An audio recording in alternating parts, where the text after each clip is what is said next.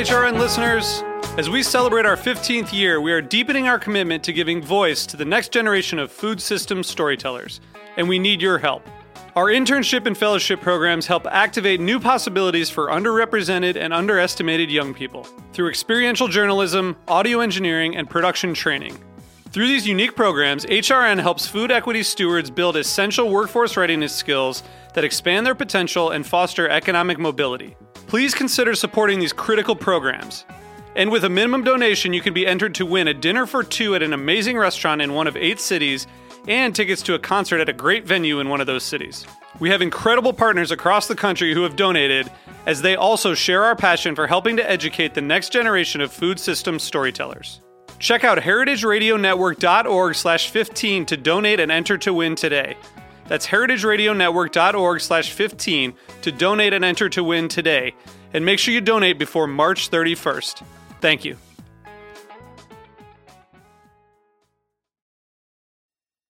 Today's program is brought to you by Happy Chef Uniforms, the perfect style, whatever your recipe. Visit happychef.com to order your free 2018 catalog. Hey, this is Michael Harlan Turkel from the Food Scene on Heritage Radio Network. I've been with the station for over eight years, 350 shows, and it is the most consistent thing in my life. Every Tuesday at 3, I know to be here in studio, but I also get the, the privilege of meeting such amazing people, artists, artisans within the industry. get to learn a new factoid, a, a new way of life from these wonderful people. And I hope you do too by listening and that you donate to our summer drive just go to heritageradionetwork.org slash donate and click on the beating heart. And we'd even appreciate monthly recurring donations to any show on the network you could designate to the food scene, the speakeasy, and that many more.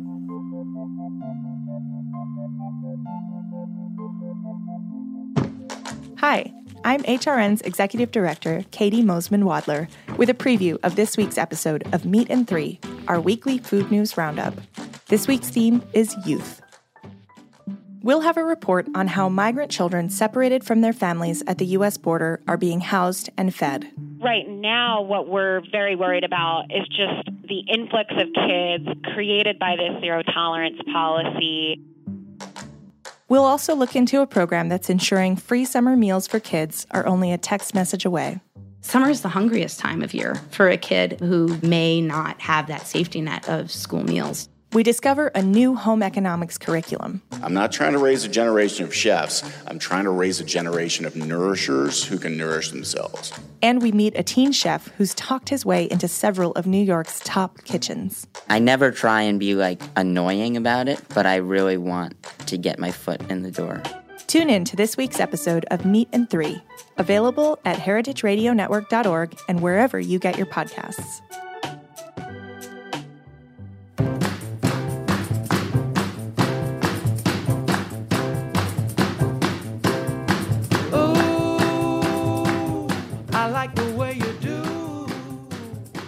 Hey, hey, you're listening to Eat Your Words on Heritage Radio Network, and I'm your host, Cathy Erway. It's a uh, kind of cloudy Sunday here in Brooklyn, and Vive la France! They just won the um, World Cup, so um, we're not talking about French food, unfortunately, today, but we are going to be talking about a book that I'm so excited about.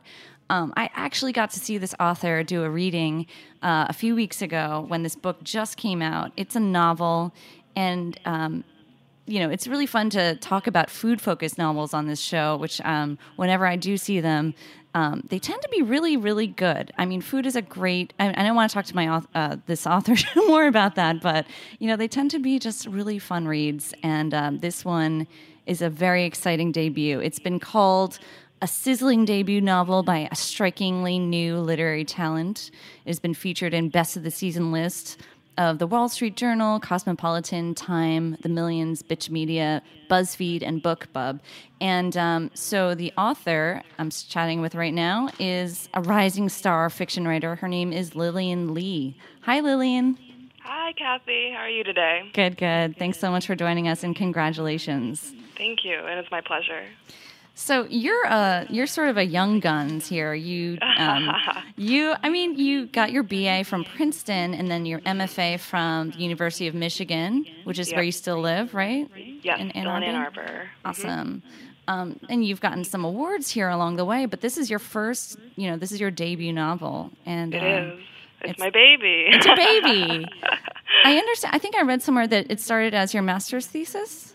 It did, yes. Um, I basically started this novel my first semester at Michigan and finished it and sold it right at the end of my third fellowship year. So it's really perfect timing, and I feel like timing is never going to be that great again.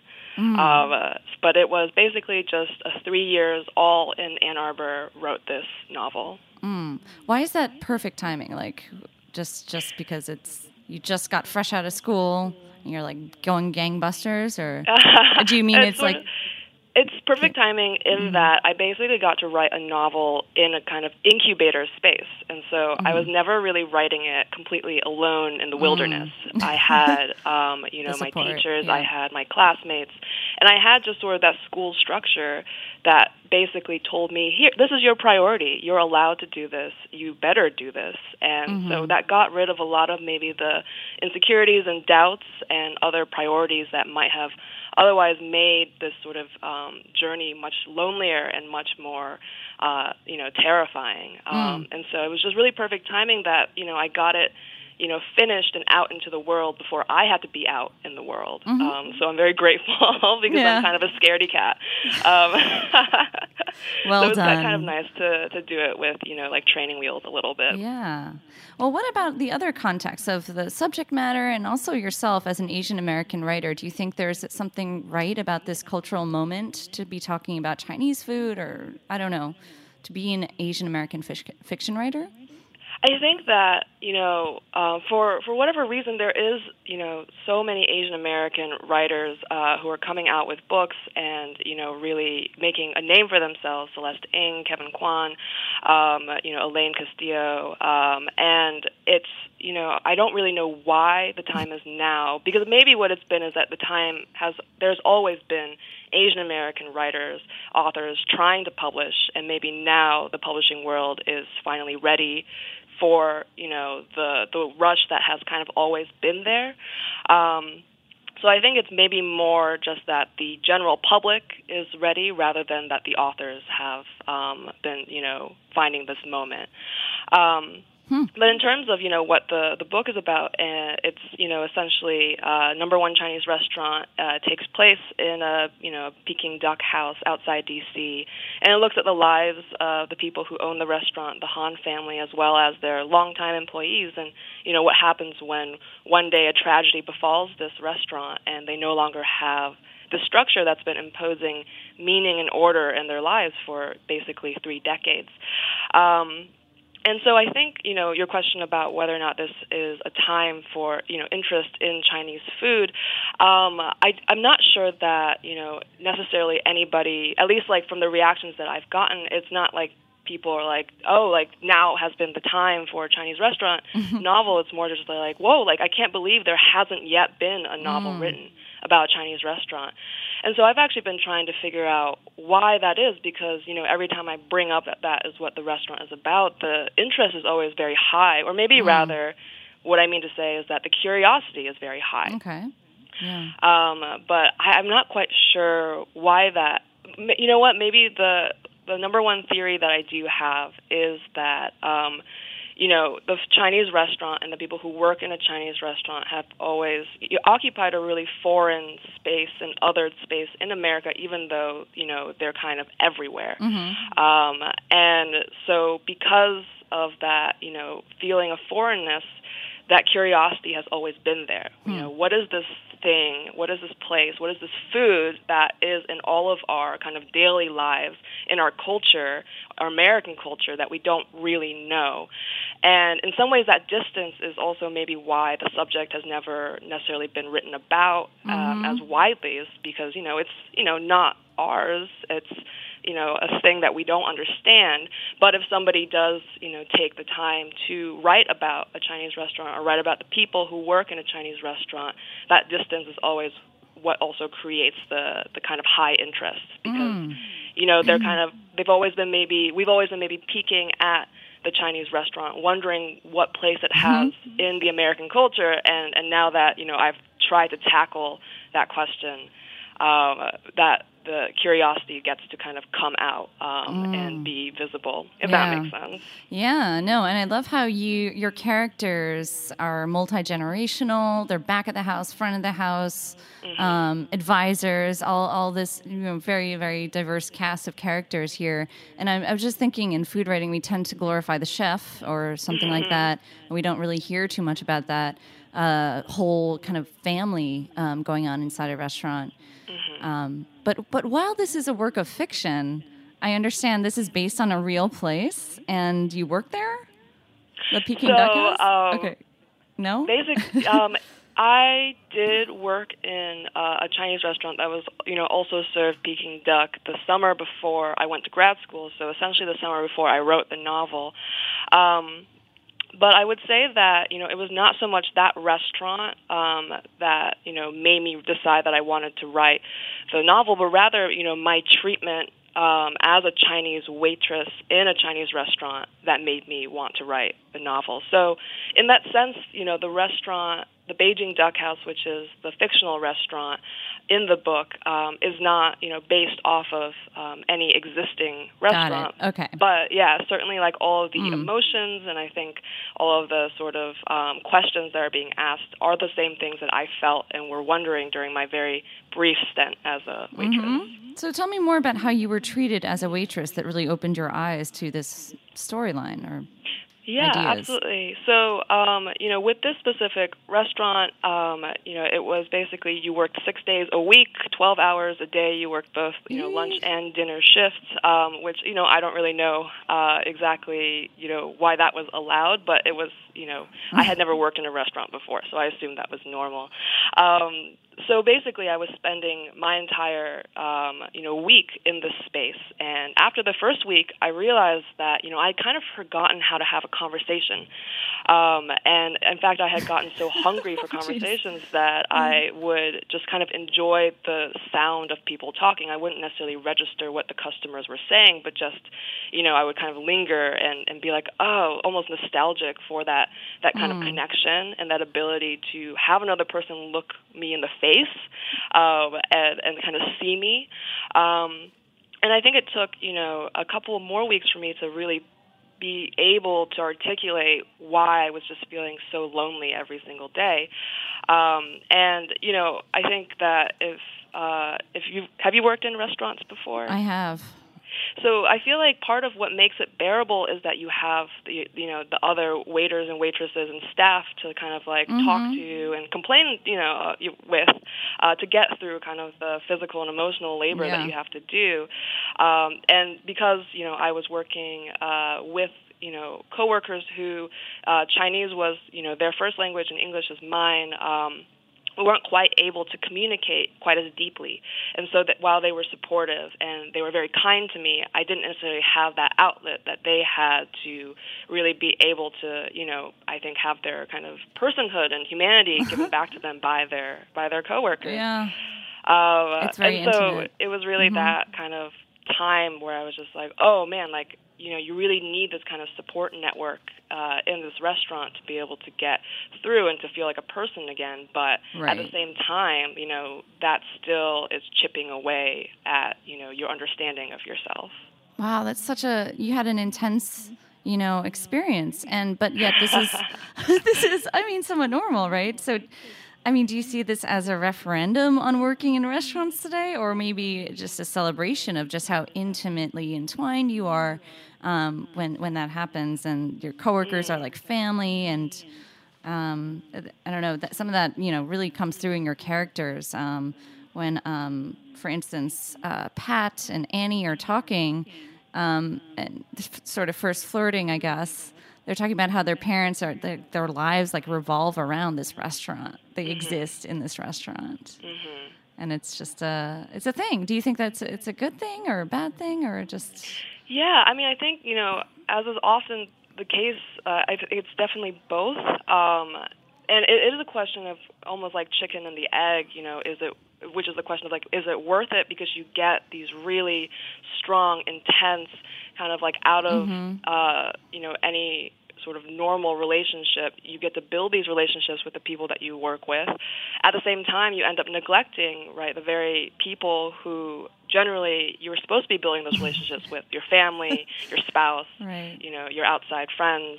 Um, and so I think, you know, what I've been, you know, thinking about when I was writing this novel and still today is, you know, what uh, you know, human thing it is not to only want to live, but to make a life.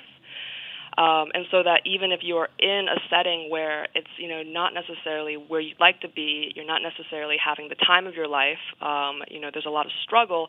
That even so, it is just such human nature to not just like make the best of it, but to adapt in a way where that sort of new environment becomes the most comfortable environment. Um, and you know, like that is such a resilient and um, kind of amazing and magical transformation that happens. And at the same time, you know, you know, why why do we have to have that transformation happen? You know, in the end, it doesn't quite match up to the you know outside life, the life outside the restaurant that they, these characters might have been able to have.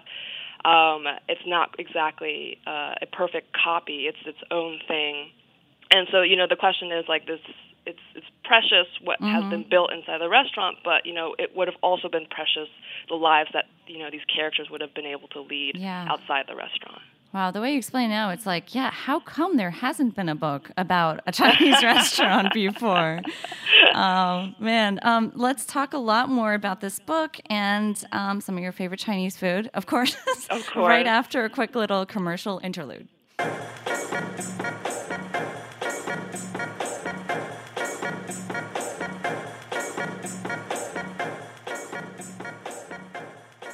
Maybe you're looking for a coat for yourself, or you want a bold look for your staff.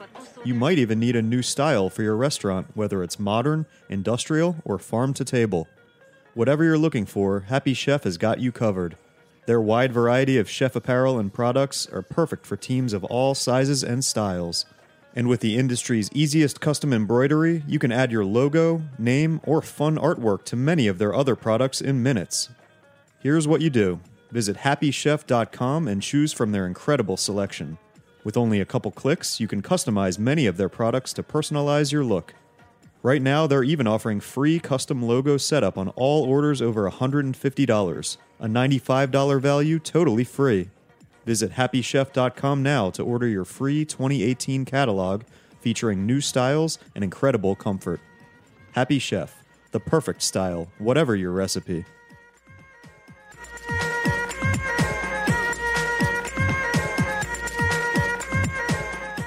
All right, we're back chatting more with uh, Lillian Li. She's the author of The Number One Chinese Restaurant, which is uh, a wonderful fictional novel about family, application, competition, betrayal, love, and Chinese food. Um, so we're we're chatting with her about this book and how how else can I describe it? I mean, how have like I'm curious from your perspective, um, you know, how you felt along the way about how this book has been um, pitched and marketed. Um, was there anything that that you know you felt was you really liked or didn't like so far in this journey of publishing your first book? I think that you know I, I feel very very lucky um, about you know the publisher that I work with, Henry Holt, the editor that I work with, uh, my agent who I have, you know the cover that I got, uh, the marketing that I've gotten, and at the same time, that feeling of extreme luck is something that kind of turns my stomach because um, you know I shouldn't have to feel this lucky to get sensitive treatment, if that Mm. makes sense. Yeah. Um, but I remember, you know, after I had just sold the book, I was talking to an MFA classmate, and she, you know, said, "Oh, like, are you worried about, you know, are you, are you worried about the font problem?" And I immediately knew what she meant. Yeah. You know, she meant that kind of like Chinese restaurant, classic stereotypical font, and at the same time, like, I hadn't actually thought about that yet. But I think that moment like crystallized for me this almost sort of like bizarro world universe where I might be stuck with a you know a book, a cover that had all of the you know trappings of what we stereotypically think of uh, Chinese restaurants being. And so, this entire time that I've been kind of like going through this wonderful publication journey, um, you know, I, I'm also kind of thinking of that parallel journey where everything that I feel very lucky about was not given to me, Yeah. um, and what that, how monstrous that would have been. yeah. How how about the response so far? Um, are you are you surprised? Are you excited? Yeah, um, I you know I've been really really gratified by the response, especially from you know the Asian American readers and audience um, that you know I've you know been very luckily able to talk to either in person or through email or on you know, Mm. social media. Um, you know that was really the reader that I had in mind um, because you know I also write generally just for myself uh, and for Yeah. you know therefore people with my cultural background and references Mhm. and so you know to feel like that kind of specificity translated and Cool. you know people who I, I grew up with and you know uh, that were also Chinese or Asian American um, really resonated with them and it's been interesting also to see you know readers then who aren't from you know Asian American backgrounds their response uh, because I think you know at least the way that I have framed it as a writer is that you know to write a specific experience is to exclude people uh, from that experience, right? To to Yeah. really write for a specific person, you end up not writing for a swath of other people. And so even the reviews or like the responses that are you know like I I didn't quite get it or I felt Uh-huh. a little bit excluded or that's not quite what I was hoping for. Um, from from you know audiences that or readers that aren't um, Asian, in some ways that is also a sign that I've done something right. Um, and I also just think it's that's healthy thinking uh, as a Mhm. writer. That's good. Yeah. You're very lucky, you know. You should be very lucky. No, I hope you don't have to hear that too much in your journey here. I know you've just just sort of begun and you've done some a lot of tours actually um, speaking about this book. So you must have been um, you know collecting a lot of responses so far. Um, I'm I'm just curious when you because it sounds like you've been um, wanting to be a writer for a long time, right? Okay. Yeah. Did you ever imagine that you your first debut novel would be about or set in a Chinese restaurant? Mm. I think that Like um, why f- why that? Like why food? Absolutely. I think that I um, am definitely surprised. I think like the Mhm. younger version of myself would be. Um, at the same Mm. time, you know, I think that I have always wanted to write about um, Chinese Americans and Chinese American Okay. communities. Yeah. Um, and, and the Chinese restaurant setting is really perfect in that you know um, you get to just assume as the reader that every person who shows up on the page is going to be Chinese or Chinese American, and and not you know sort of what we we tend to default to, which is you know if a character shows up and we don't hear what their race is, we we assume white. At least you know American readers do, and I do as well. Um, and so in some ways i think this younger version of myself would, would be very kind of like happy about um, how I, i've managed to find this setting that is not only so thematically rich and so character driven but Mhm. also gives me that license to, to write about my characters without having to identify them by race first so you get to know them um, by their race but also just by all the other parts of their identity and what makes them human um, so Yeah. i think i think that's probably what my younger Yeah. reaction would be And it's interesting you don't, um, you know, some of these uh, very, um, very distinctive sort of references to, I guess, being a Chinese American are are the way that you address people. There's sometimes um, Ajak or Ame is used, and instead sometimes they're just called Jack or May.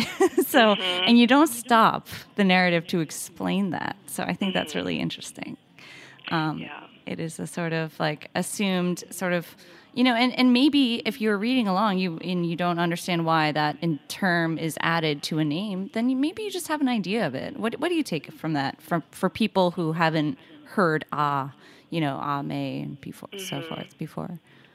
Yeah, I think that, you know, um, in some ways, because Chinese is already so, I think, phonetically um, interested, right? That the a lot of what uh, you know the chi- uh, Chinese words tend to be onomatopoeia, and in fact evoke maybe the feeling or the sense that Hmm. the word actually means, which is what I love so much about you know my language. Um, that kind of awe, it you know you know, I'll, I'll do the explaining now. Um, it's basically um, a way to kind of, you know, give a brotherly or a sisterly sense to a person, right? It's just kind of a little like a nickname to be like, hey, we're close. I like you. Mm. Um, and in some ways, like, ah, Jack, you know, that kind of ah, that lilt to it already, Mhm. maybe for me at least, evokes that sense of closeness Mhm. um, and that that sense of uh, familiarity.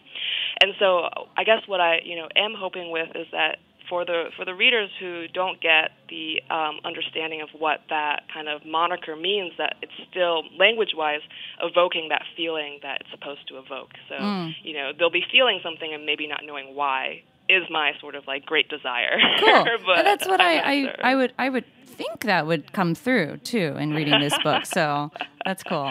Um, yeah. So um, okay. So there isn't like you know food doesn't play a huge role. I have to say, you know, in this book, it's mostly about the human characters, um, and it's but you know it it is obviously a everyday part of the scenery in this book. Um, are you uh, a foodie? Do you, you know, does this does writing about you know the duck and the I don't know lamb chops and uh, fried rice cooking like just excite you to some extent?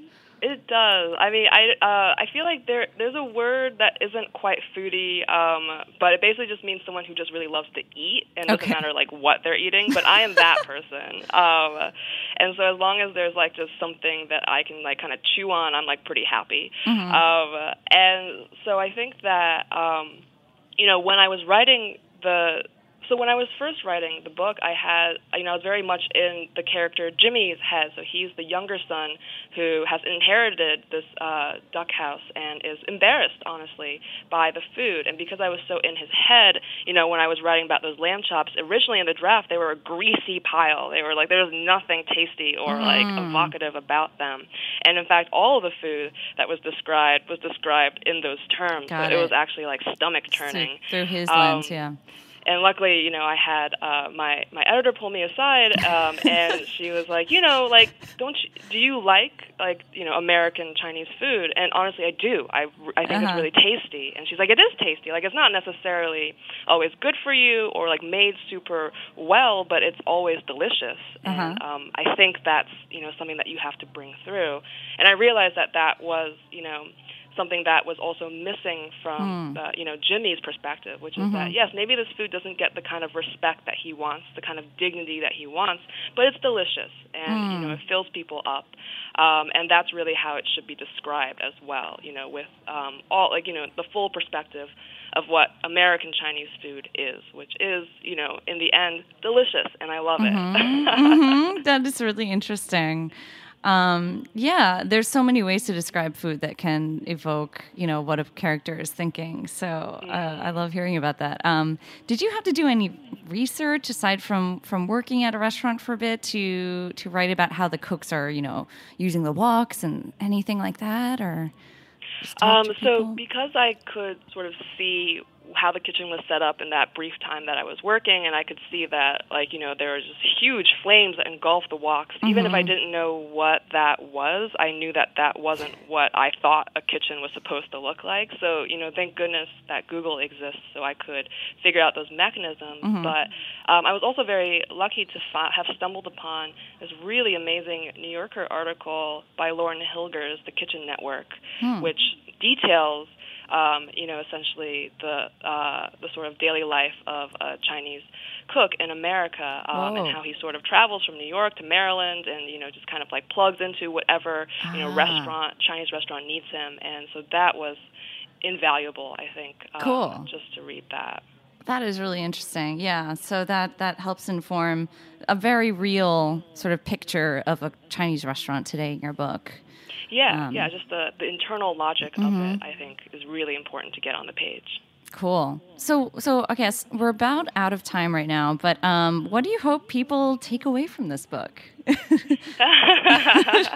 so you know at the very start i think of this journey i um, would say things like oh you know i hope that people uh, learn um, something new about chinese waiters or think differently Mhm. about chinese waiters and then you know after saying that for a while it's like that's not what i want Yeah. you know like i don't care at all if they like you can answer this however you feel today. Yeah. yeah, it's sort of just like I hope that you take away some like you think about your life differently. Mhm. You know, I don't want you to think about these Chinese waiters differently because they were always human beings. I'm not trying to prove that they were human beings. Um, but if you weren't ever sure that they were human beings, I hope that, you know, then you take away that preconceived notion and you wonder why you thought of them as less than human. Um, so I think that's, you know, the sort of thing that I hope people take away is just, you know, some kind of shifted view or change in how they move through the world and how they think about other people. Hmm. Very, very well said. Um, turn it around on you first. Um, I love that. well, um, Lillian, I really, really enjoy this book. Um, wonderful Thank job. you. Thank you so much. And um, you can catch Lillian at her, you know, lillianleadauthor.com website for any, right? Is that right? Yes, um, okay, correct. awesome. For any, you know, tours that she may or readings that she may do, be doing in your city. And um, yeah, just check out this new book out from Henry, Henry Holt. So thanks again, Lillian. Thank you, Cathy. All right. Thanks, everyone at Heritage. We'll see you next week on Eat Your Words.